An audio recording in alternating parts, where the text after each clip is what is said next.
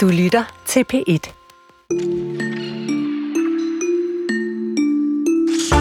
Når man finder på at smække sine ben op og for eksempel se Love Actually eller binge en eller anden serie, så er det som regel noget meget dejligt det der med, at man selv kan gå ind og vælge, hvad man gerne vil se. I hvert fald, hvis man betaler til en øh, streamingtjeneste eller to. Men det kan meget vel være, at fremtidens streamingforbrug ændrer sig ret radikalt. En international analysevirksomhed har i en ny rapport om 2024 forudset, at brugere snart kommer til at skifte de her helt klassiske betalingskrævende krævende streamingtjenester ud med gratis og reklamefinansierede tjenester. Så fremover skal man måske øh, indregne nogle minutters reklamer før øh, filmen og Hugh Grant går i gang. Han speaker hen over de der lykkelige genforeningsbilleder fra en lufthavn, og Love Actually is all around. Eller hvad man nu vil se. Det dykker vi ned i lidt senere. Og øh, fra kærlighedsfilm til øjenkontakt, fordi dagens gæst i Kulturens julekalender er sanger, skuespiller Daimi, som virkelig, virkelig godt kan lide at se børnene i øjnene, når hun for eksempel sidder i en bus. Og mens øh, forældre og så mange andre voksne øh, sidder der og glor ned i deres telefoner, så bruger hun det der øjeblik, for eksempel i en bus, til at få øjenkontakt. Det fortæller hun om, øh, når vi taler med hende om øh, godhed vi er i gang med kulturen, og øh, holdet i dag her i studiet er Linnea Albinus Lande, og jeg hedder Karen Sikker. Og vi begynder med et stykke øh, russisk, og det kan man selv lige vurdere, om det er opløftende, men i hvert fald musik.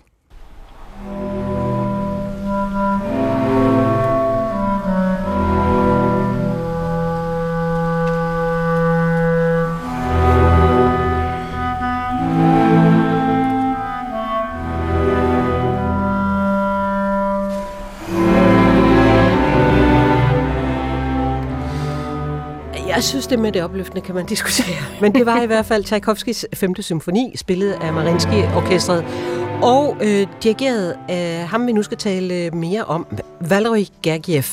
Han er blevet kaldt en af tidens største dirigenter, og så er han en nær ven af Vladimir Putin. Og efter at have været i vælten siden den russiske invasion af Ukraine, Øh, er det nu kommet frem, at Gergiev øh, skal lede den russiske Bolshoi-teater øh, i Moskva, samtidig med, at han har en øh, ledende rolle på Marinsky-teateret i St. Petersborg? så øh, sådan som The Guardian skriver, har Gergiev nu med begge de her stillinger en øh, godt, øh, godt fat i de helt store øh, kronjuveler inden for russisk ballet og opera. Kort inden efter invasionen blev han fyret som chefdirigent hos München Philharmonikerne, og måske er han faktisk helt og holdent ved at blive cancelled fra øh, Vesten nu. Det kigger vi nærmere på. Som sagt, vores kollega Anna Sonja Brun har talt med lektor ved det Kongelige Danske Musikkonservatorium Søren Schauser om dirigent Gergiev. Født i Moskva ud af en musikalsk familie. Her fortæller Schauser om Gergievs mange års nære forbindelse til Putin. Han er jo dirigent øh, og øh, ud af en musikalsk øh, familie, Per Russer og født i Moskva. Øh, og så har han jo altså i mange år dyrket meget nære forbindelser med Vladimir Putin. Øh, og de, de, de, de traf øh, hinanden i, i, i det, vi i dag kalder Marinsky Teater, det der dengang hed Kirov Teatret øh, i St. Petersborg, øh, hvor han var assisterende dirigent, og på det tidspunkt, hvor Vladimir Putin han, han huserede i byen, så de har altså kendt hinanden i, i omkring 30 år eller sådan noget, og, og det klikkede helt fra starten, de var virkelig gode venner. Øh, jeg tror, det, at øh, Gergiev hører til Putins øh, inderkreds, kan vi godt roligt sige. Det er jo ikke, så, det er jo ikke i dag, det er jo ikke altså, så heldigt, men det, det, ser jo, det var jo ikke så slemt dengang. Altså, der var han jo bare rart at have en, en klassisk musiker, der sådan var tæt på magten og så videre. Der så vi jo nærmest op til ham, ikke også? Altså, at han formåede at holde magthavernes opmærksomhed omkring de klassiske kunster og så videre.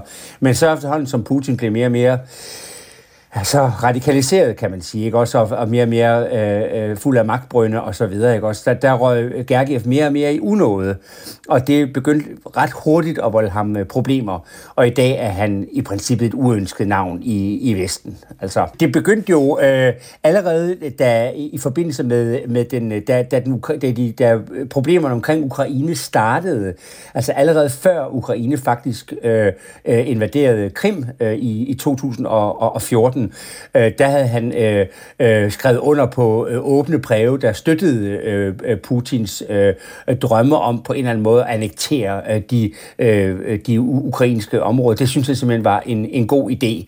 Øh, øh, det var totalt ligesom fascister nogle gange taler, at, øh, den, øh, at det er den, den, den, det russiske øh, lebensraum, det er, øh, det er den øh, russiske kultur, der har dybe, dybe rødder i det, i det ukrainske, og, og der, der føler man altså, at det var en god idé der at, at annektere øh, de der ukrainske områder.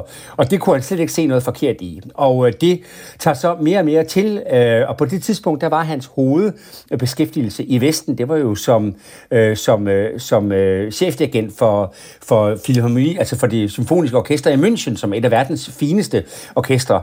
Og der bad ikke bare orkestret selv, men Münchens borgmester, altså fra politisk hold, der bad man ham offentligt tage afstand fra øh, Øh, den nyeste udvikling i Ukrainekrigen, altså den vi kender i den situation, vi står i i dag. Og der ventede man nogle dage og gav ham altså adskillige chancer, men han nægtede simpelthen at tage afstand.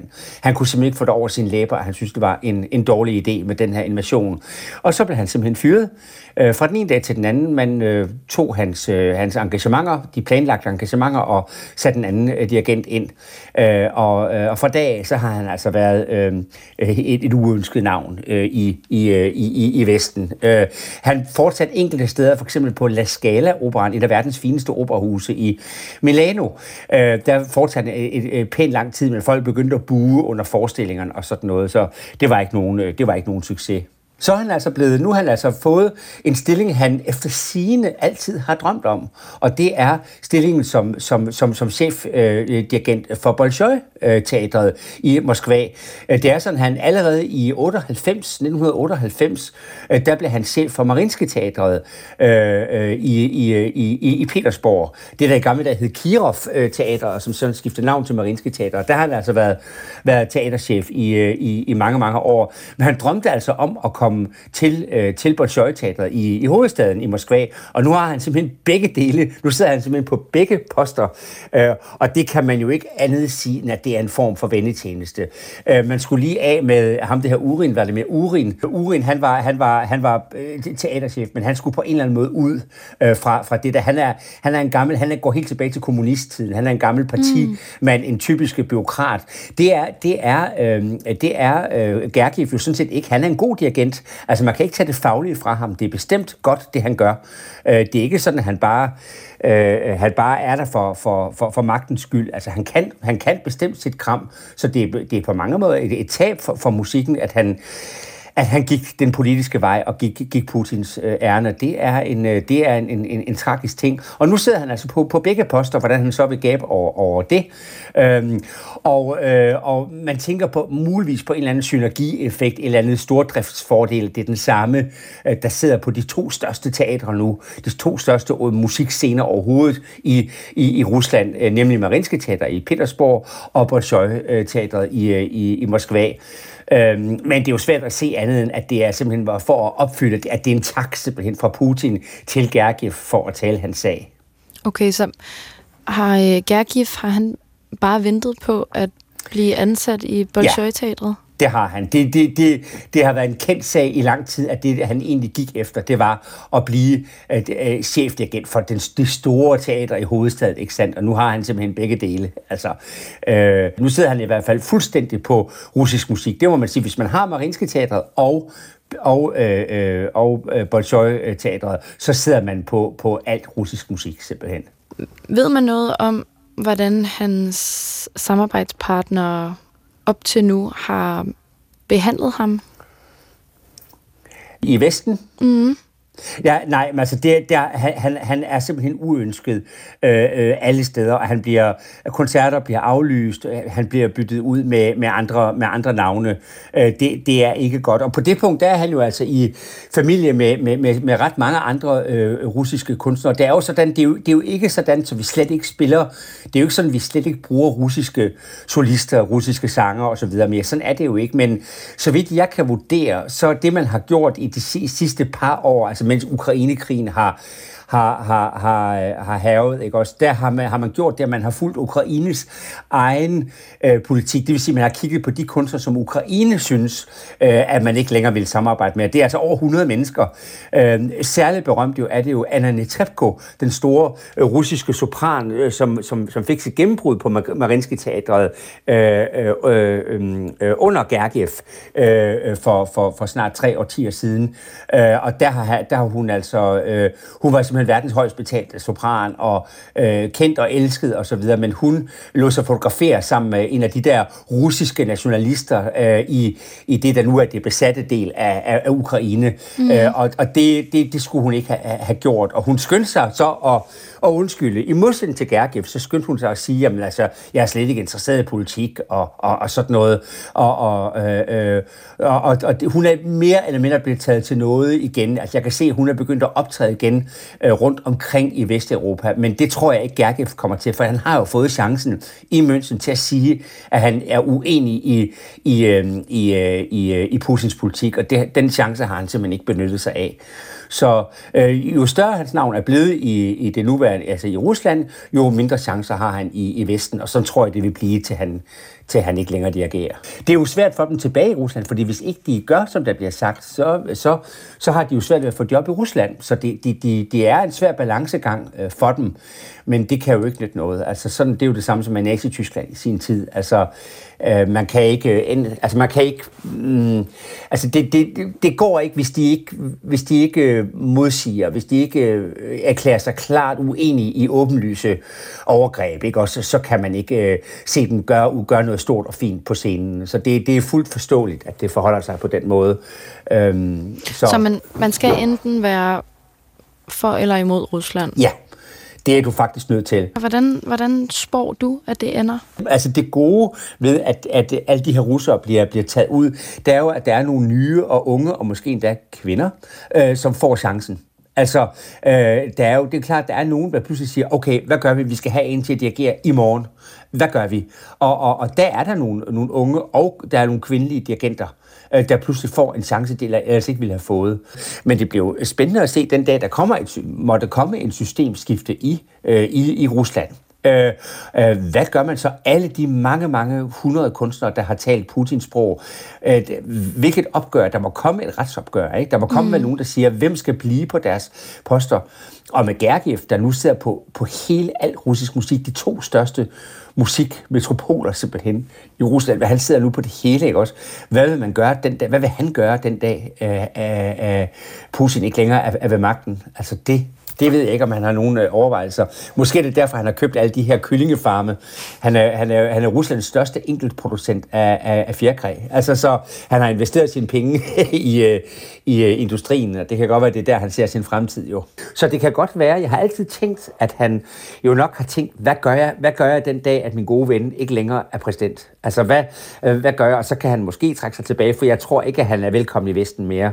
Og hvis han så heller ikke er velkommen i Rusland, så har han jo ikke noget at lave øh, til sidst. Så det kan godt være, at han regner med, at han falder tilbage på, på kyllingerne. Sagde Søren Schauser, lektor ved det Kongelige Danske Musikkonservatorium, om den her dirigent, som er blevet kaldt den bedste nulevende, som er blevet ansat på det russiske Bolshoi-teater og Moskvas øh, øh, verdensberømte ballet- og operascene og Marinsky-teatret. Katrine Stævnhøj, velkommen. Hej. Ph.D.-studerende ved Institut for Tværkulturelle og Regionale Studier og forsker i øh, Ruslands studier.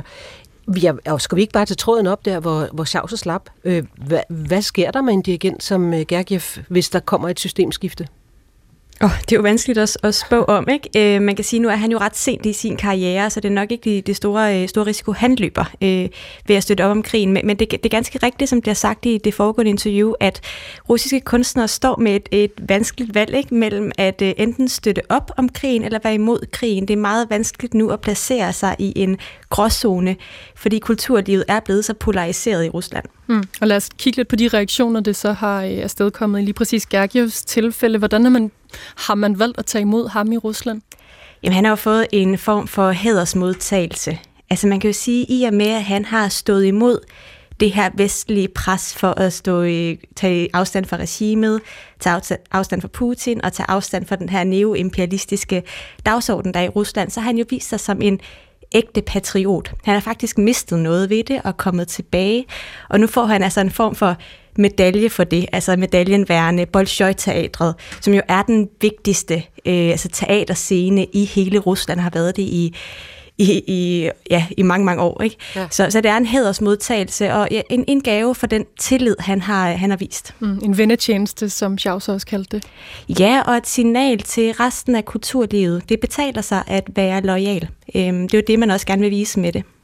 Ja, fordi øh, det er jo også noget af det, Søren Schaus er inde på. Han nævner også øh, sopranen Anna Netrebko, øh, som kom i søgelyset ved, ved invasionen af Ukraine, og nu lyder det på ham som om, hun er sådan så småt ved at vende tilbage ind i varmen i Vesten igen, fordi hun har øh, lagt noget afstand til Putin.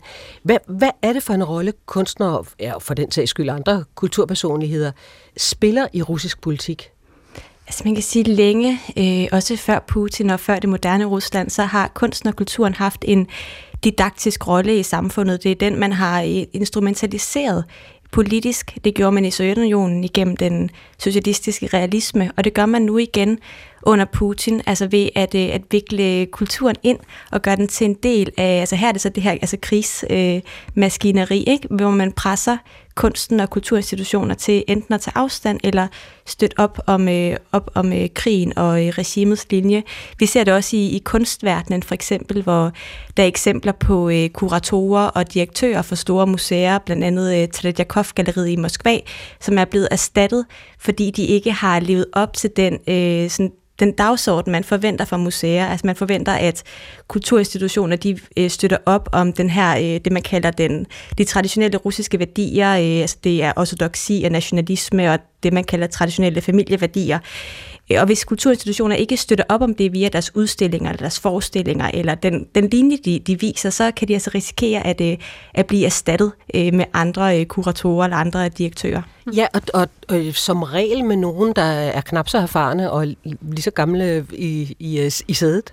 Jamen for eksempel, hvis I kigger på øh, Tredjakov-galleriet, som er ja. et stort kunstmuseum i Moskva, så i februar i år, så blev deres, uh, deres uh, kuratorer, eller deres uh, direktør for museet, som har været der i, i mange år, og som er uddannet kunsthistoriker, hun blev erstattet med en anden, mindre erfaren kurat, kurator, som uh, har godt nok haft en erfaring i museumsbranchen, men langt kortere tid, og hendes far er tilfældigvis i en højt stående stilling i FSB, altså det russiske øh, sikkerhedsapparat, og har øh, tætte bånd til Putin. Så der er altså de her eksempler på nogen, der har nogle politiske eller øh, nogle regimeloyale bånd, som så går ind og tager de her øh, stillinger i stedet for dem, der egentlig har mere erfaring. Smitter det også af konkret på det kunstneriske udtryk sådan generelt i, i Rusland, Katrine, at øh, museerne i så høj grad, museerne, gallerierne og alt muligt andet, forventet at lægge sig efter øh, den politiske linje fra Putin? Ja, man kan sige, at det er helt konkret nogle bestemte kunstværker, som øh, bliver påtalt af Kulturministeriet. Altså her med Tredjakov-galleriet, så var det efter sine en klage fra en museumsgæst. Der går nok kritikere, der peger på, at det var Kulturministeriet selv, der, der indsendte klagen, men som peger på nogle bestemte kunstværker, som siger, at det her, det er, øh, det er et djævels kunstværk, eller det er et, ikke et traditionelt kunstværk, og det skal erstattes med noget andet. Så det er sådan nogle sådan helt konkrete øh, udstillinger, helt konkrete forestillinger, som kommer under søgelyset. Og man kan sige, at tidligere i Rusland, i Sovjetunionen, så har der været sådan en finmasket øh, censurapparat, som har... Øh, så man har undgået de her udstillinger, at de overhovedet kom op at stå, men, men nu er det i højere grad sådan museumsdirektører og dirigenter osv., som selv skal finde ud af, hvornår de går over grænsen. Ikke? Så det er også en form for selvcensur for de her institutioners side. Ja. Mm. Og hvis vi så vender perspektivet og, og øh, ser på Putin, han står, står der og kigger ud over Vesten, som fjerner den ene øh, efter den anden af russiske kunstnere. Øh, Gergiev blev fyret, øh, Netrebko har vi også været inde på. Hvordan forholder han sig til det? Altså den der udelukkelse fra, fra vestlige kulturinstitutioner?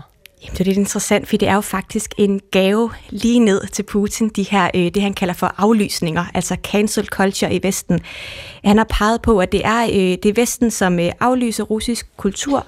De, øh, de har cancelet de sidste tusind års historie, sagde han i en tale. Øh, og så øh, trækker han sådan nogle bånd mellem den, det, man kan kalde sådan identitetspolitisk dagsorden, der er nogle steder i Vesten. Blandt andet så sammenlignede han den her aflysning i anførselstegn øh, af russisk kultur med den kritik, som sådan en forfatter som J.K. Rowling har fået. Altså hun har fået noget kritik, den britiske forfatter har fået noget kritik for, at, øh, at være såkaldt transfobisk. Øh, og der laver han sådan en sammenligning og siger, at det er det samme, øh, der sker mod russerne nu. Øh, Vesten er russofobisk.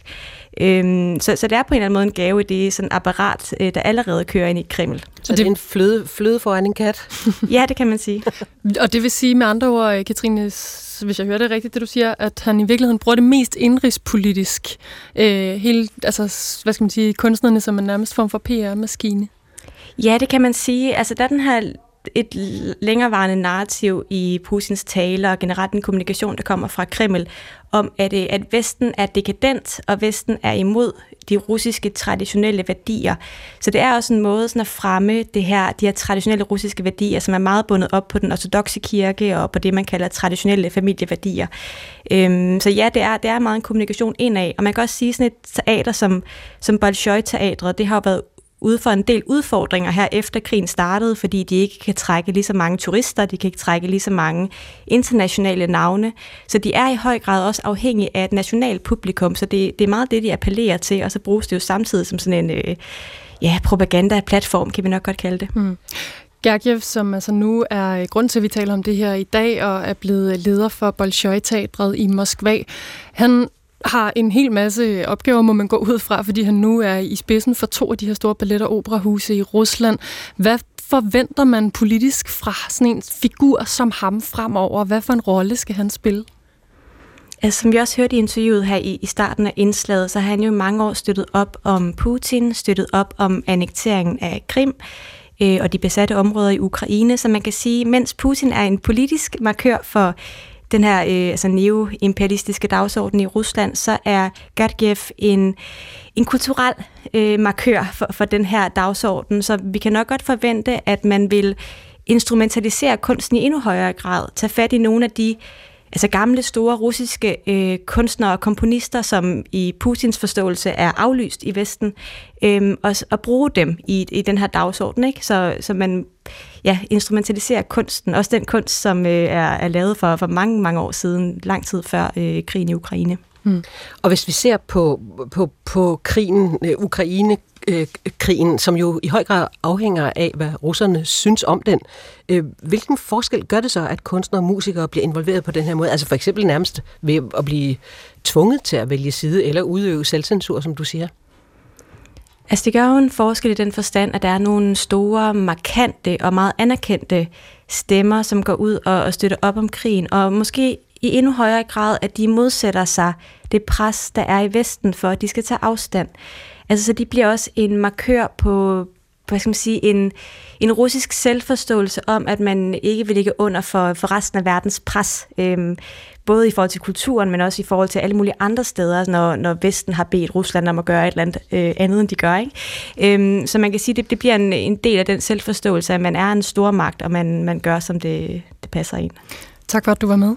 Selv tak. Katrine Stævnhøj, phd studerende ved Institut for Tværkulturelle og Regionale Studier og forsker i Ruslands studier.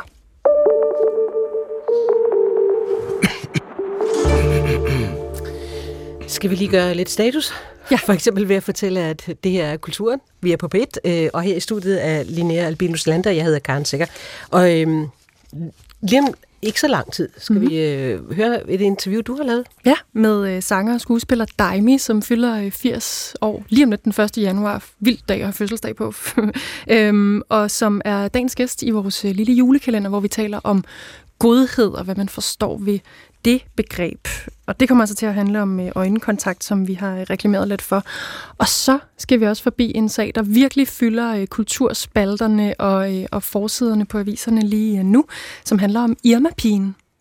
Intet mindre og en øh, retssag mellem hende, på en eller anden måde, i hvert fald Coop Danmark, og, øh, og den kunstner, der hedder Love Parties galleri Art Pusher Gallery. Beskyttelsen af varemærket Irma Pigen. Det kan man høre mere om øh, her i programmet klokken øh, kvart over tre. Ja. Lige nu handler det om, hvordan vi skal se øh, film og serier, øh, når vi streamer.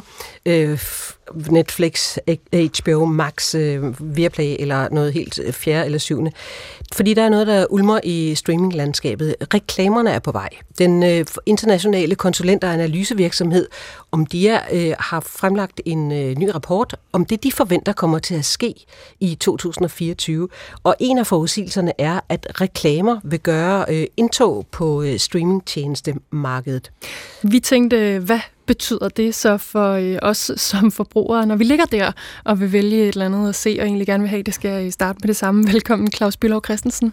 Jo, tak. Digital medieanalytiker og uafhængig rådgiver. Om de her forudser, at der altså i 2024 kommer til at ske et uh, skifte på det her marked. Som sagt, helt konkret forventer de, at brugere i stigende grad vil udskifte deres betalingskrævende streamingtjenester med gratis reklamefinansierede muligheder. Hvad tænker du om, uh, om den her spot om, har jeg lyst til at kalde det, forudsigelse? Ja, men altså det har ligget i kortene i noget tid for os analytikere, at der ligger et øh, kæmpe potentiale for de eksisterende streamingtjenester i at introducere reklamer. Nu sagde du gratis. Øh, der, det, vil ikke være, det vil ikke være dem alle sammen, der er gratis, men altså, man kan høvle i hvert fald halvdelen af sit månedlige abonnement af, hvis man vælger en af de udgaver af Netflix, som vil være understøttet af reklamer, øh, som er de mest aktuelle i øjeblikket. De er ikke kommet til Danmark med det endnu, men altså, de er i fuld gang på de andre markeder, og det går faktisk rigtig godt. Men altså, prøv lige at forklare mig, som bliver helt elektrisk, hvis der kommer en reklame midt i noget, jeg er ved at se. Hvorfor? ja, altså, det er klart, vi jo i vores del af verden er vendet til ligesom at have et meget anstrengt forhold til tv-reklamer. På det amerikanske marked, der har de det noget lettere, fordi det har været en del af det amerikanske ja. fjernsyn lige fra dets fødsel, så at sige. Det var faktisk i midten af 80'erne, hvor HBO opstod, det hed det allerede dengang, som var den første kanal, der begyndte at sende tv-seriefilm uden reklamer. Øh, så vi er lidt mere forskrækket over dem. Men det, der er i det, Altså, nu har vi jo selvfølgelig reklamefjernsyn også i forvejen. Altså, ja, ja. vi har jo TV2 og så videre. Vi har jo også øh, via sat, via Play, der jo gennem årene også har haft afbrydelser i programmerne og så videre. Så der er der trods alt en hel del danskere, der finder masser af god underholdning og leve med det. Men det, der er i det, det er, at man jo med, den nye, med de her nye streaming-teknologier kan gøre det meget mere målrettet, meget mere præcist, og mere, meget mere, så, så at sige, slugbart for os derude. Øh, Altså sådan, så sådan en som Karen måske ligefrem synes, det er helt okay, at der kommer reklamer, ja, mens hun ser film? Ja, jeg ved så ikke lige med Karen. Men Ej, der skal meget men til altså, jeg, jeg tror også, men, men altså, det, det, det, det, som, øh, det, som om de ligger i det, det er, altså i fremtiden, så vil det formentlig være ligesom standarden. Altså det vil sige en streamingtjeneste, du har tegnet et abonnement på Netflix, Disney Plus eller en af de andre, og så er standardpakken med reklamer. Øh, og skal du så have luksusproduktet, og de har jo allerede i dag for eksempel Netflix nogle luksusprodukter med ekstra antal samtidig stream, som er 4K og HDR, altså flot billedkvalitet osv., og, og så en basis luksuspakke uden reklamer. Det er sådan lidt det mønster, der tegner sig på det amerikanske marked. Men det kan jo godt være, at vi vil øh, affinde os med det, hvis vi synes, vi kan spare rigtig mange penge. Det er jo faktisk temmelig mange penge, man kan, kan vil kunne spare på det. Jeg tror, prisen i øjeblikket hedder 16 dollar for sådan en god standardpakke i USA. Den kommer helt ned på 6 dollar så det, det er jo en væsentlig forskel på ja, så jeg, jeg ser for mig, at det kunne være sådan et 50 kroners produkt, eller måske 60, hvis vi ser, ja. ser netop Netflix, som i forvejen ikke er specielt billig. Mm. Og så er det noget med 4-5 minutters reklamer øh, i timen. Det kan lyde meget, men det de jo vil være enormt gode til, det har vist sig allerede, det er at målrette det, gøre det syles bedst, meget præcist, baseret på alle de mange data, de jo har om os i forvejen. Alt det, vi, alt det, de har lært om vores præferencer osv., så de kan lave nogle, også nogle genre-specifikke reklamer lige præcis til det, man sidder og ser i øjeblikket, og også meget sådan på, hvad det er for en person netop du er. Og det kommer vi tilbage til, og vi skal kigge lidt på, hvordan de mm. i så fald øh, kan forvente sig at være produceret, også de her reklamer med, ja. med fremtidens teknologi. Men noget, som der også har været rigtig meget at tale om de senere år, det har været det her med, at mange mennesker delte et kodeord til en eller anden pågældende streamingtjeneste, og særligt Netflix har sat hårdt ind imod det. Hvad for en sammenhæng kan der være mellem øh, hele den her deling af passwords, og så at man øh, nu indfører en gratis mulighed? Ja, men det har, øh, og der har Netflix jo allerede gjort sig erfaring, og det der jo faktisk skete for godt et års tid siden, det var, at Netflix for første gang skød helt forkert med antallet af nye abonnenter, de ville få på tjenesten, og der fik de nogle læsterlige klø på aktiemarkedet, og hvor aktien en gang i efteråret 21, eller 21 var vel omkring 750 dollar værd, så faldt den til 200, det vil sige, de tabte simpelthen milliarder af kroner.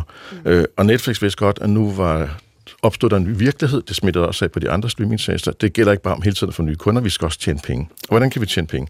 Og de trækker med DS op af ærmet lige med det samme Netflix. Nu slår vi ned på dem, der snylder og deler deres password, og den teknologi havde de gået udviklet på i noget tid, og vi introducerer reklamer. Øh, og Netflix har jo egentlig lige fra starten, at det også var en del af deres DNA, at de var reklamefri. Ligesom HBO altid havde været det i USA. Det er sådan en luksustjeneste, hvor du kan se masser af film og tv lige når du vil, og du skal ikke plages med reklamer. Men nu slog det så helt øh, kursen om. Og det lykkes for dem. Begge dele er faktisk lykkes rigtig godt for dem. De har fået styr på det der med reklamerne, og de har altså også fået styr på passworddeling, sådan så de nu kan se en, en ganske fin vækst. Øh, og hvis man ser på de der med øh, aktiekursen, så er de nu fordoblet det igen. Det vil sige, det virker. Altså det er simpelthen noget, som der gør, at der er tillid til dem i dag. Så rent faktisk, så sker der så samtidig det, at når du så for at vide nu, og det har jeg også set nu hos nogle danske øh, danskere, jeg, har, jeg selv kender, som der har delt passport. Pludselig kommer der sådan et skilt frem, hvor det simpelthen står, altså skulle du ikke tage for dig din egen Netflix-konto, fordi vi kan jo se sådan, sådan, sådan, sådan, sådan ikke? Øh, og så er der så i dag det her prisbillige tilbud med reklamer, og det er det mønster, man kan se på det amerikanske marked. Altså, vi har også lavet nogle rundspørger i Danmark. Det svarer nogenlunde til det, vi ser ud i verden, at der er omkring næsten en tredjedel af, af brugerne af streamingtjenester, som der deler deres password på en eller anden måde. Og 60 procent af dem, da vi spurgte dem, sagde, at vi vil gerne betale for det. Og 40 procent vil aldrig nogensinde så betale for det. Men dem, der så vil betale, kan så ydermere få et prisbilligt produkt med reklamer, hvis det er, de synes, det er for dyrt generelt. Så det er en sådan symbiose mellem de to ting, som Netflix også har haft succes med. Og måske er der nogle af dem, der sagde, nej, vi vil ikke betale, som måske nu gerne vil, når det, når det bliver så billigt et produkt. Men ja. Claus, jeg tænker på, nu sagde du før, at, at de har også lært noget om det der med reklamer, øh, at de bliver sylespidse. Mm. Hvad, hvad mener du med det? Jamen, jeg mener simpelthen, at de jo, og specielt Netflix og også de andre, de har jo akkumuleret bjerge af data om os, hvad man kan lide det eller ej. De ved virkelig meget om, hvad vores øh, ja, hvad skal man sige, sådan personlig profil er, fordi det kan de trække ud af, hvad det er for nogle ting, vi ser.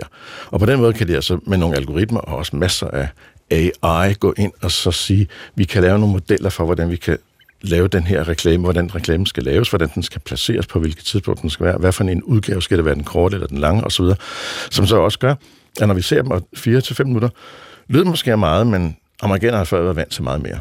Øh, og hvis de så kommer i sådan nogle 30 20-10 sekunder spots, som er meget præcise, måske ligefrem underholdende, hurtigt overstået, jamen så er vi jo strengt taget ikke så generet af dem. Det er sådan noget, de kan med de her øh, nye teknologier. Og så har de jo også jo alle mulige muligheder, som de tester i øjeblikket. For eksempel, at øh, hvis du ser tre afsnit i træk af en eller anden tv-serie, så får du det fjerde afsnit for ærende uden reklamer. Eller en sponsor kan købe sig En binge-bonus. Ja, ja. Eller, eller man kan også sælge det som et sponsorprodukt, at uh, this uh, ad-free episode of Stranger Things is uh, supported by Mastercard, for eksempel. Ikke? Det er bare et eksempel. Sådan. Altså, altså, og så får du sådan 30 sekunders Mastercard-reklame før episoden starter, men der er ikke nogen reklamer ind i den. Det er sådan nogle ting, det eksperimenterer med, og det virker faktisk rigtig godt. Er det også ned på sådan et plan? Fordi nogle gange, hvis man sidder og ser en, en film, som måske er meget alvorlig og sørgelig, og, og så bliver den afbrudt af sådan noget bim bim og køb noget sæbepulver her, og sådan noget, hvor man tænker, bare tænker sådan, ej, gå ja. nu væk. Er det også den måde, det bliver mere intelligent? Ja, det er helt sikkert sådan noget, der vil være Øh, altså, hvor de vil være meget mere nænsomme, de vil have nogle modeller for det. De skal jo også have en aftale med den, der har lavet værket, så sige, i forvejen. Det bliver også noget, noget nyt guld, så at sige, for dem, der producerer tv-serier og film, at de kan ligesom lave en model for, hvad har jeg lyst til, at der er af afbrydelser i min film, og du kan også nedlægge forbud, men der er allerede nu udviklet nogle kontrakter hos Netflix, sådan, så dem, der ejer rettigheden, dem, der ejer værket, så at sige, de kan have en indflydelse på det. Selvfølgelig skal de det have en indflydelse på det. De kan også sige, jeg vil under ingen omstændighed have, at øh, sådan en David Fincher, de der øh, store instruktører, som Netflix mm. har lavet nogle film med, så det vil jeg, det kunne jeg forestille mig, det, sådan, det vil jeg bestemt ikke finde mig i. Og så er der sådan en, måske en form for gylden mellemvej, eller product placement, som man kan integrere på nye måder, måske? Ja, ja hvis man, øh, det, det, det, hvis man har, ser Apple mm. TV Plus tv-serier, så har de jo alle sammen hele tiden iPhones. Og Claus Bilov Christensen, hvad tænker du, at det kommer til i det hele taget at betyde for den her streamingtjeneste branche, ja. hvis de, øh, de store giganter for alvor ruller reklamebaserede alternativer ud? Ja, jeg tror faktisk ikke, der er noget hvis. Det, det er kun et spørgsmål tid. Når det de sker. Det. De gør det i stor, stor stil, øh, og de får øh, succes med det. Det kommer til at vende op og ned på mange ting, fordi det er også noget at gøre med øh, værdien og pengene og pengestrømmene. For eksempel har vi jo i Danmark fået det her øh, kulturbidrag, som er bygget op omkring, der skal betales af omsætning. Så skal man jo også til at tage omsætning af deres reklamer. Der, der er sådan en masse små huller der.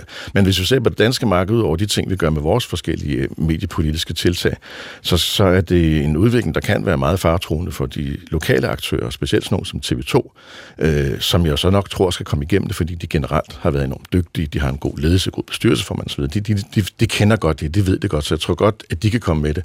Men de har jo også allerede en reklameversion tilgængelig faktisk. Netop, lige præcis. Ja, TV2 har allerede gjort det. Ja. De, de mangler lidt det, det med at blive meget mere sådan syle skarpe, men de har jo også masser af reklameindtægter på TV2 via live-kanalen TV2, den helt almindelige kanal. Øh, og det er et marked, der viner i øjeblikket, og det har de jo meldt ud her for nylig. De har problemer med pengestrømmen ind for reklamerne. Mm. Så der er en stor udfordring også øh, men, til, til hele det her tv-marked. Ja, men der er vel også, i hvert fald for folk i min generation måske, et, et, øh, noget, der skal til for at vende et eller andet op i hovederne, fordi altså før har vi jo nærmest reklameret med, her kan du se en god film uden afbrydelser. Ja. Så det er jo også sådan en kulturforandring, der skal til, at sådan nogen som mig kommer til at tænke, Nå, jamen det er da fint nok. Det var da et fint vaskepulver. Ja. Midt i... Dejligt at få lidt inspiration ja. midt i Love Actually, Karen. Jeg tror, hvis man så på, på et tidspunkt tester en dansk version, det, gør, det vil vi nok gøre mange af os, se, hvordan ser det egentlig ud, hvad er det, jeg skal finde mig i, for at spare halvdelen af mit Netflix-abonnement, mit Disney-abonnement, mit HBO-abonnement, øh, så har jeg altså faktisk en, en ret stærk tiltro til, at de vil gøre det på en måde, så det slet ikke kommer til at ligne den sådan invasive, meget sådan irriterende, frustrerende måde, vi har set det før, som jo på mange måder er dybt utålig. Altså, der kan være op til 10 minutters øh, reklame, også med rundspredet havl, så Det er alle mulige ting, som ikke er relevant ja. for mig. Men her får den måske 30 sekunder, som, øh, som fordi de har deres algoritmer om bag kulissen, er meget præcis. Jeg vil faktisk blive fænget af den her reklame. Og sådan, så man ikke kan nå at smutte fra sofaen og lige ordne et eller andet, mens de alligevel kører de der ja, reklamer. Så det er så kort, at du får ja. en lille skud. Det kan de meget vel have spekuleret i, at vi skal gøre det kort, præcist, og han skal ikke have tid til at rejse sig fra sofaen. Men man kunne jo også godt forestille sig, at der kom en modreaktion, øh, når mere og mere bliver reklame baseret og, øh, og, og, og noget, du efterhånden ikke kan vælge fra. Jo, måske stadigvæk lidt på DR, som nok ikke det må vise sig reklamer, men, men det er jo også en lille del af forbruget. Tror du, man kunne altså forestille sig, at der kom en modreaktion? Jamen, der føler jeg også, de på sikker grund, fordi øh, det er jo ikke noget, de presser så at sige ned i halsen på dig. Det vil være, du vil altid have det der standardprodukt, og der vil også gå nogle år før den her, ah, om det, jeg tror egentlig er ret, at allerede måske til næste år eller næste år igen, så vil det mere eller mindre være standardproduktet, det der har reklamerne. Men du vil til hver en tid sætte kryds i en lille boks, og så får du udgaven uden reklamer. Og også der i forvejen har nogle øh, streamingabonnementer, dem vi har, vil ikke blive berørt af det første omgang. Men Nej. de vil jo helt sikkert forsøge at markedsføre det. Altså ved du, at du kan spare halvdelen øh, af dit abonnement, hvis du tegner sådan et her med, øh, med reklamer. Og det har også meget at gøre med selvfølgelig, hvor mange penge er der så reelt i det for streamingsektoren? Og der, der siger min mellemgudsfornem, der kan være rigtig mange penge i det. Og så har vi jo i dag allerede også fuldstændig gratis tjenester. Det er en, en, øh, en hvad skal man sige, en, en, et koncept, der også vender mere og mere frem. Vi har noget, der hedder Pluto TV i Danmark, øh, som jeg så nogle tal. Det er der i hvert fald 250.000 månedlige øh, unikke brugere der inde på. Det er ret meget i grund. Og der er der jo ingenting. Der skal du absolut ikke gøre noget som helst. Øh, øh, du skal bare, du skal ikke registrere dig. Der er ikke noget kreditkort. Det er bare gratis hele vejen igennem. Vi ser også sådan nogle fladskærme, man køber ud i Elgiganten, når man pakker den ud af æsken og sætter strøm til, så er den allerede fyldt med noget indhold, som er gratis og fyldt med reklamer. Ikke? I USA har, er der et koncept, hvor man kan købe en meget fin fladskærm, eller man kan få en meget fin fladskærm gratis, at der er en lille boks nede under, der viser reklamer hele tiden. Mm. Så Karen, du kan altså godt uh, vente med at tage alle VHS-båndene ned fra loftet. Pluto. Ja, det må du nemlig. Tak skal du have. Claus Bilov Christensen, digital medieanalytiker og uafhængig rådgiver.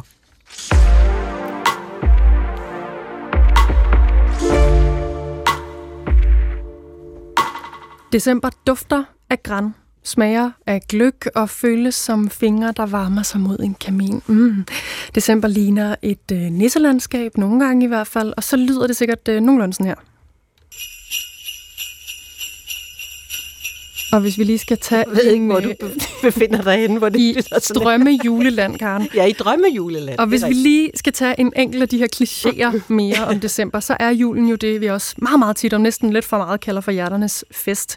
Tid til omsorg, omtanke og alt det der. Men den fest vil vi simpelthen gerne være med i her på Kulturen.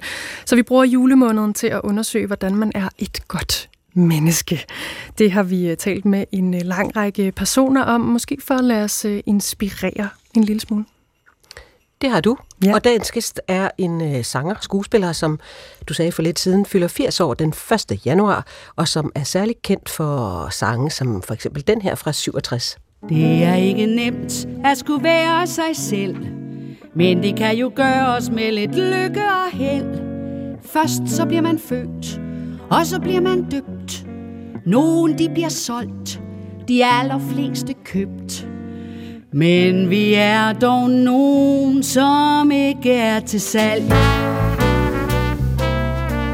Jeg sætter min hat, som Ja. jeg vil. Måske øh, har I gættet det. Hun sætter sin hat, som hun vil hende her, og øh, hun får simpelthen lov til at præsentere sig selv. Dagens julekalender hovedperson, det er hende her. Før hed jeg jo Larsen, og jeg hedder Daimi Augusta Larsen. Det står på min dåbsattest. Øh, Daimi efter min finske mormor, og Augusta efter min jyske farmor, og herr Larsen hed min far. Mm. Men jeg, jeg, jeg blev ligesom... Fordi Daimi var sådan et specielt navn, ikke? Så, øh, så blev det bare det. Og det har jeg altså haft det fint med. Og folk ved godt, hvem Daimi er. Altså, det, øh, det modne segment ved, hvem jeg er. De unge mennesker aner ikke, hvem jeg er. Det kan være, at de kender dine sange. Ja, det er rigtigt. Nå, da jeg ringede til dig, og vi talte om, at vi skulle lave det her interview, Daimi, så sagde du noget i stil med, at jo ældre man bliver, jo mere tænker man nok over vigtigheden af god kontakt med sine omgivelser. Hvis du skulle prøve at definere, hvad god kontakt er, hvad vil du så sige? Altså, jeg, med det samme vil jeg sige øjenkontakt. Det synes jeg er vanvittigt vigtigt. Fordi øjnene, de har jo en, øh, altså en magisk evne til at, at fortælle øh, også det, som den person, som måske sidder og siger nogle andre ting, alligevel rummer. Altså det, det synes jeg er ret spændende. Og, og det har altid været øh, det, som jeg har øh, dyrket, når jeg har stået på en scene, selvom man ikke kan se publikum, så kan du mærke dem. Og så har man på en eller anden måde en... Du har ikke øjenkontakt med dem, men, men du, du, kan, du kan føle dem. Og- det har altid været vigtigt for mig. Ikke at jeg har kunnet sætte øh, ord på det, da jeg var yngre, men efterhånden, som jeg er blevet ældre, så er jeg klar over, hvor vigtigt det er. Det, det, det synes jeg er for mig øh, meget vigtigt. Hvorfor er det så vigtigt? Når man står der på scenen, så tænker jeg, at det i høj grad handler om at altså, træde på den rigtige måde, synge de rigtige toner, og selvfølgelig være til stede i det nu, som, som opstår på den scene der. Men, men hvorfor er det så vigtigt også at se, at man har sit publikum med sig? Jamen det, det synes jeg bare, at øh, ellers er det jo, øh, selv når folk sidder og ikke reagerer, og sidder dernede helt stille, øh, så er der nogen en gang mellem, der siger, ah, var de ikke lidt tunge i aften eller i dag? Sad det ikke lidt stille? Men det sjove ved det er, at øh, der er jo ikke nogen, der, der siger, at man skal sidde og sige hø, hø, hø hele tiden. Eller det er ikke fordi, jeg, jeg står jo heller ikke og prøver at være morsom vel på den måde. Men, men i det hele taget, så, så reagerer folk forskelligt, men jeg, man, jeg kan altid føle dem. Så derfor har jeg altid øh, den fornemmelse, at hvis folk er helt stille, så får de bare lov til at være stille. Altså jeg prøver ikke at fremprovokere et eller andet, en eller anden reaktion fra dem. Det synes jeg er utrolig irriterende, og det synes jeg faktisk er irriterende som publikum. Det er jeg jo også selv en gang imellem, ikke? Og, og det kan jeg slet ikke holde ud, når, når der er nogen, der ligesom siger, er I der? Og nå, kan vi ikke snart få nogen gang i den, og juhu, og sådan noget. Det kan jeg slet ikke holde ud. Så, så bliver jeg mere sur. Så det skal man ikke sige til dig. Nej, det skal man faktisk ikke sige til mig, nej. Okay, godt. Jeg tror faktisk, at det, vi skal tale om nu, kommer til at være en direkte forlængelse af det her med at have øjenkontakt med sit publikum. Ja. For jeg har bedt dig om at tænke over, hvad du konkret gør for at være et godt menneske, velvidende, at det er et meget stort og måske til tider nærmest umuligt spørgsmål at svare på. Men jeg ved, du har gjort dig nogle tanker. Ja, det Og har hvad er det? Ja, det har jeg, fordi jeg har... Øh, altså, et godt menneske, det er, jo, det er jo ikke sådan, jeg tænker, vel? At jeg tænker mere på, at det er, vigtigt, at, øh, at man er sammen med andre mennesker. Og når man er sammen med andre mennesker, at man så er til stede. Altså i nuet. Altså det der nuet, som jeg er, synes jeg er ret vigtigt. Og det har jeg ikke sådan måske dyrket, da jeg var yngre. Der havde jeg måske også lidt mere travlt. Men det der med, at man også øh, man ikke hele tiden prøver at være midtpunkt, men at man, øh, at man skal være god til at lytte. Og, øh, og, og det synes jeg, jeg er blevet bedre til.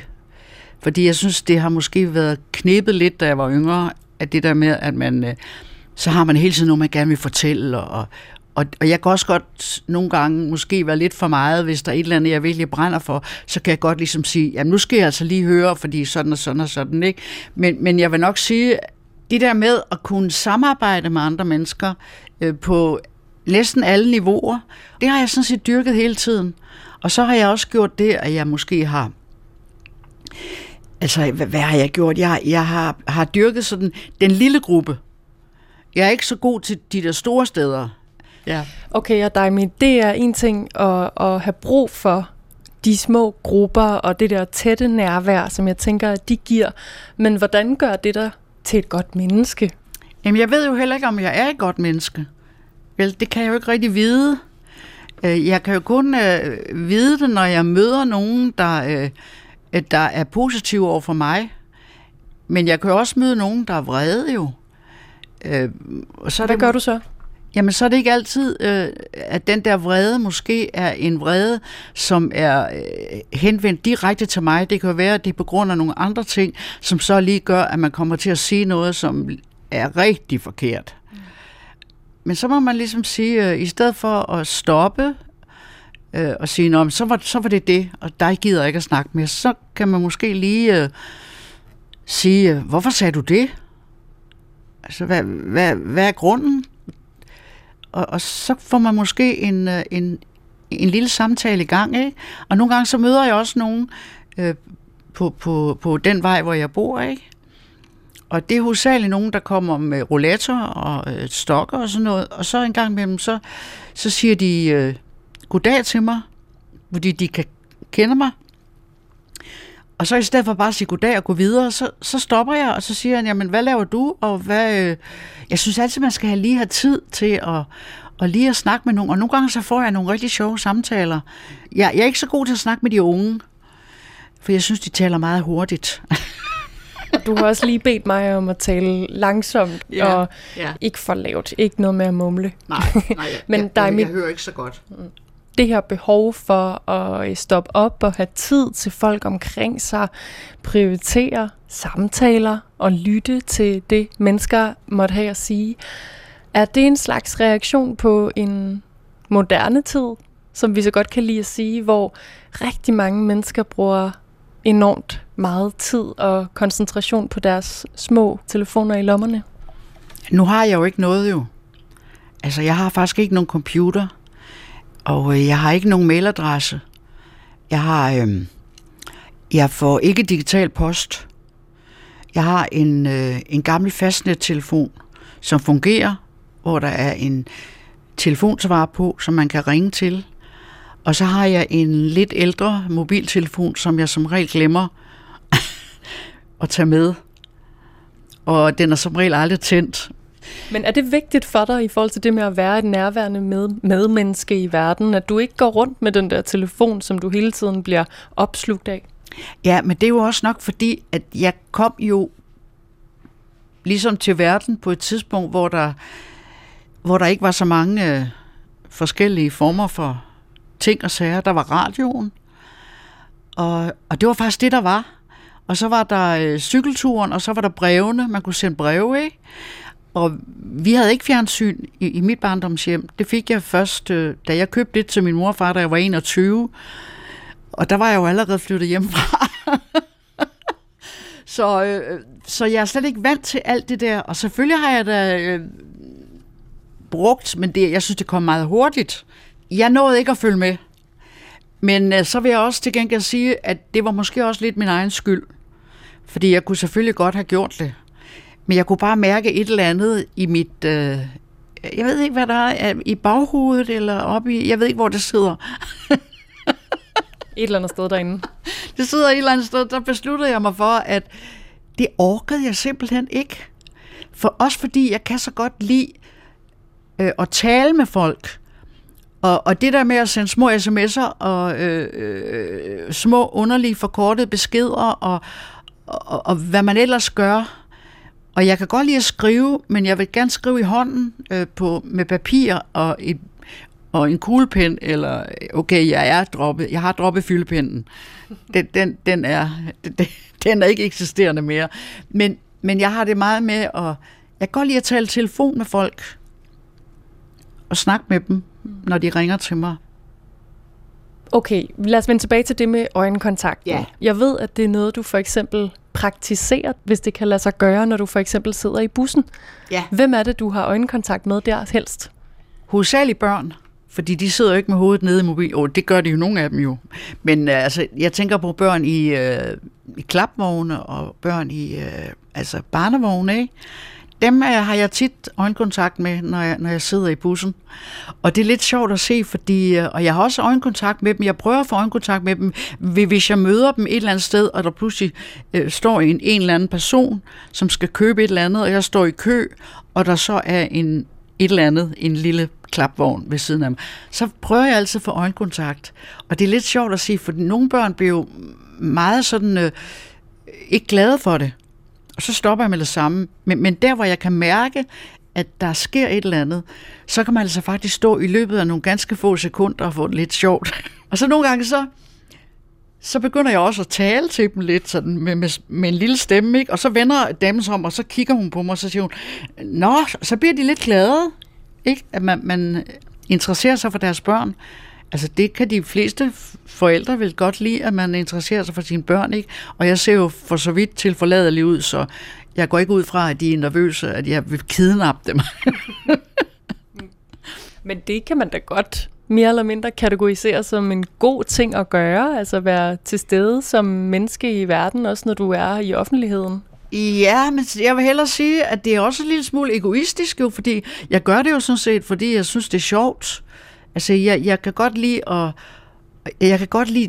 Altså, der er et eller andet over børneøjne kontakt, og jeg kunne også mærke det i alle de år, jeg spillede børneteater, ikke? Og selvom jeg jo stod der, og børnene var der, men børnene var tæt på, fordi de sad faktisk på nogle hyrdetæpper meget tæt på. Det vil sige, at jeg havde øjenkontakt med rigtig mange af dem. Og den der øjenkontakt med børn, når man spiller teater, den er guld værd, altså, mm. hvis den ikke er brilliant at være. Altså, den er virkelig vigtig. Og der har man nogle gange, nogle gange så bagefter, når, når der er nogle børn, der kommer op og snakker med en, ikke, så, øh, så er det rørende at, at opleve, Altså, hvordan de ligesom har, hvordan de står der, og de er bare så åbne. Altså, der, der, der er intet filter for. Og det kan jeg slet ikke stå for. Nej, men du har tidligere fremhævet din egen nysgerrighed, ja. som noget, der også har været meget afgørende for, hvordan dit liv i det hele taget har udspillet sig, og hvordan ja. det er, er forløbet. Betyder det også noget, det med at være nysgerrig i forhold til at holde øjenkontakt? Er det også det, der driver den der kontakt med mennesker? Altså, jeg vil hellere sige, at det var nok lidt af nød, fordi da jeg lige pludselig blev temmelig kendt, øh, så øh, handlede det jo meget om mig. Og mig. Og så lige mig igen, for ikke være det skulle. Og så blev jeg ret træt af det, for så tænkte jeg, øh, hvis jeg nu, øh, den eneste måde, jeg kan få folk til at, at måske slappe lidt af, når de står der og sådan lidt starstruck, som jeg også selv engang med er, ikke? Så, så hjælper det lidt, hvis man ligesom er, prøver at få en, en samtale i gang. Så det har nok været det, der har gjort, fordi jeg var faktisk, da jeg var barn, var jeg meget øh, utrolig genert og, og var ikke særlig talende. Altså kun blandt de der helt få, som jeg som jeg var sammen med, som jeg var trygge ved, ikke? og selvfølgelig mine forældre. Men øh, jeg tror, det har været øh, simpelthen for ligesom at, at komme lidt væk fra mig selv, så jeg ligesom kunne komme ud, og, og, og, jeg, og det, det fandt jeg ud af, at det var en god måde at kommunikere med andre mennesker på.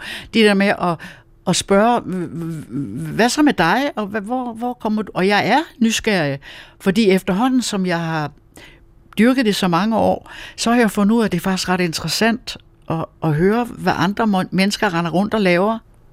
Hvis du lige kigger tilbage ja. på, da du det begyndte at gå op for dig, eller du begyndte at finde ud af, at det kan svare sig, det giver noget tilbage på en eller anden måde, at holde øjenkontakt med folk, det er en ting, men noget andet er at vise dem opmærksomhed, og faktisk lytte til, hvad de siger, og finde ud af, hvor de er i deres liv, alt det her. Hvad tror du så, at det har givet dig som person? Altså, det har jo sådan set givet mig øh, mit liv, på den måde er jeg jo på en eller anden måde, øh, jeg ved da ikke, hvad jeg, hvad jeg vil være og vil gøre. Jeg tror, at det vil være meget ensomt, øh, ikke at få lov til at, at være til stede i, i andre folks liv, altså. Det, det har jeg, øh, det kunne slet ikke forestille mig. Okay, og nu har du fået pillet ned, at du ikke nødvendigvis opfatter dig selv som et godt menneske. Du i hvert fald ikke putte dig selv ned i den kasse, dig, men hvad forstår du ved et godt menneske, hvis vi skal runde af ved det spørgsmål? Ja, altså det... Der, der er jo også noget med kemi, ikke? Altså, jeg kan jo ikke, hvis jeg møder et menneske, øh, som jeg kan mærke, at jeg ikke øh, svinger med, øh, så er det jo ikke ens betydende med, at det er fordi, der er noget i vejen med den person, vel? Så kan det bare være fordi, at vi bare ikke klinger, at vi, det, det kører ikke. Og, og, og, og det synes jeg bare, man må acceptere, at man ikke kan, øh, man ikke kan svinge med alle, og at der er nogen, der, øh, som man simpelthen faktisk slet ikke kan holde ud at være sammen med og, og det må man jo, det, det må man ligesom finde sig i. Ikke? Og, jeg, og så har jeg det sådan en gang med, med, hvis der er noget, jeg ikke, overhovedet ikke forstår. Nu er jeg også blevet alene jo, men, øh, men jeg har også styrket det før i tiden. Det der med at, at snakke lidt med sig selv. Fordi det, det hjælper lidt, fordi så hører du din egen stemme. Og jeg har snakket med andre mennesker, og de siger, når de pludselig hører deres egen stemme, for eksempel på et bånd, så bliver de meget overrasket over, hvordan deres egen stemme lyder. Og det er også derfor, at jeg har jeg dyrker mere og mere at tale langsomt og tydeligt, fordi jeg har det selv svært, når, når folk taler hurtigt. Og der synes jeg nok, det danske sprog er måske ikke et af de nemmeste på den måde. Og hvordan kom vi derhen? Det gjorde vi, fordi jeg spurgte dig, hvad du forstår ved et godt menneske. Og det er altså dem, der ikke mumler og ikke snakker alt for lavt. Er det det, vi skal tage med herfra? Ja, ja tak. Nej, altså det... Øh jeg, jeg synes bare, at nu, nu bliver jeg jo 80 næste gang, ikke? I betragtning af, at jeg har fået lov til at opleve og, øh, så mange ting, og, og, og hvis der er noget, jeg, øh, jeg ikke dyrker, jeg ikke selv dyrker, det er at være bedre vidne. Men, men jeg kan godt lide selv at, at få gode råd, men jeg er ikke så vild øh, med at give gode råd. Det har jeg lidt tyndt med. Nu hvor vi har talt om øjenkontakt i, jeg ved ikke hvor ja, længe, ja så har jeg lagt mærke til, at vi har kigget hinanden ret intenst i øjnene, mens vi har gjort det. Ja. Så bare bevidstheden om det på et andet slags metalag i den samtale, det gør altså, at øh, de her fire øjne, de fanger hinanden. Ja, det er rigtigt. Og det, det er, gør det, fordi nogle gange, så, så er der nogle gange, så tænker jeg også altid, øh, jeg, jeg kan altid, jeg ved altid, nu, okay, nu, nu er det lidt svært at se på grund af lyset, ikke? men øjenfarve og sådan nogle ting, det, det synes jeg også er ret vigtigt. Man kan også se, hvordan, hvordan øjnene, de skifter farve, og det synes jeg er ret interessant, altså. Og det dyrker jeg også, og det kan jeg også se på børnene, altså når jeg, når jeg snakker med dem, hvordan nogle gange så udvider pupillerne, så, så det hele, det kører jo det synes jeg er spændende. Ja, lige præcis sådan her sagde øh, skuespiller og sanger Daimi, da jeg spurgte hende, hvordan hun er et øh, godt menneske. Og det var dagens love i Kulturens julekalender. I morgen kan man møde øh, kunstmaleren Apollonia Sokol, hvis man lytter med der. Nu er det radiovis, og så er Karen Sækker og jeg tilbage.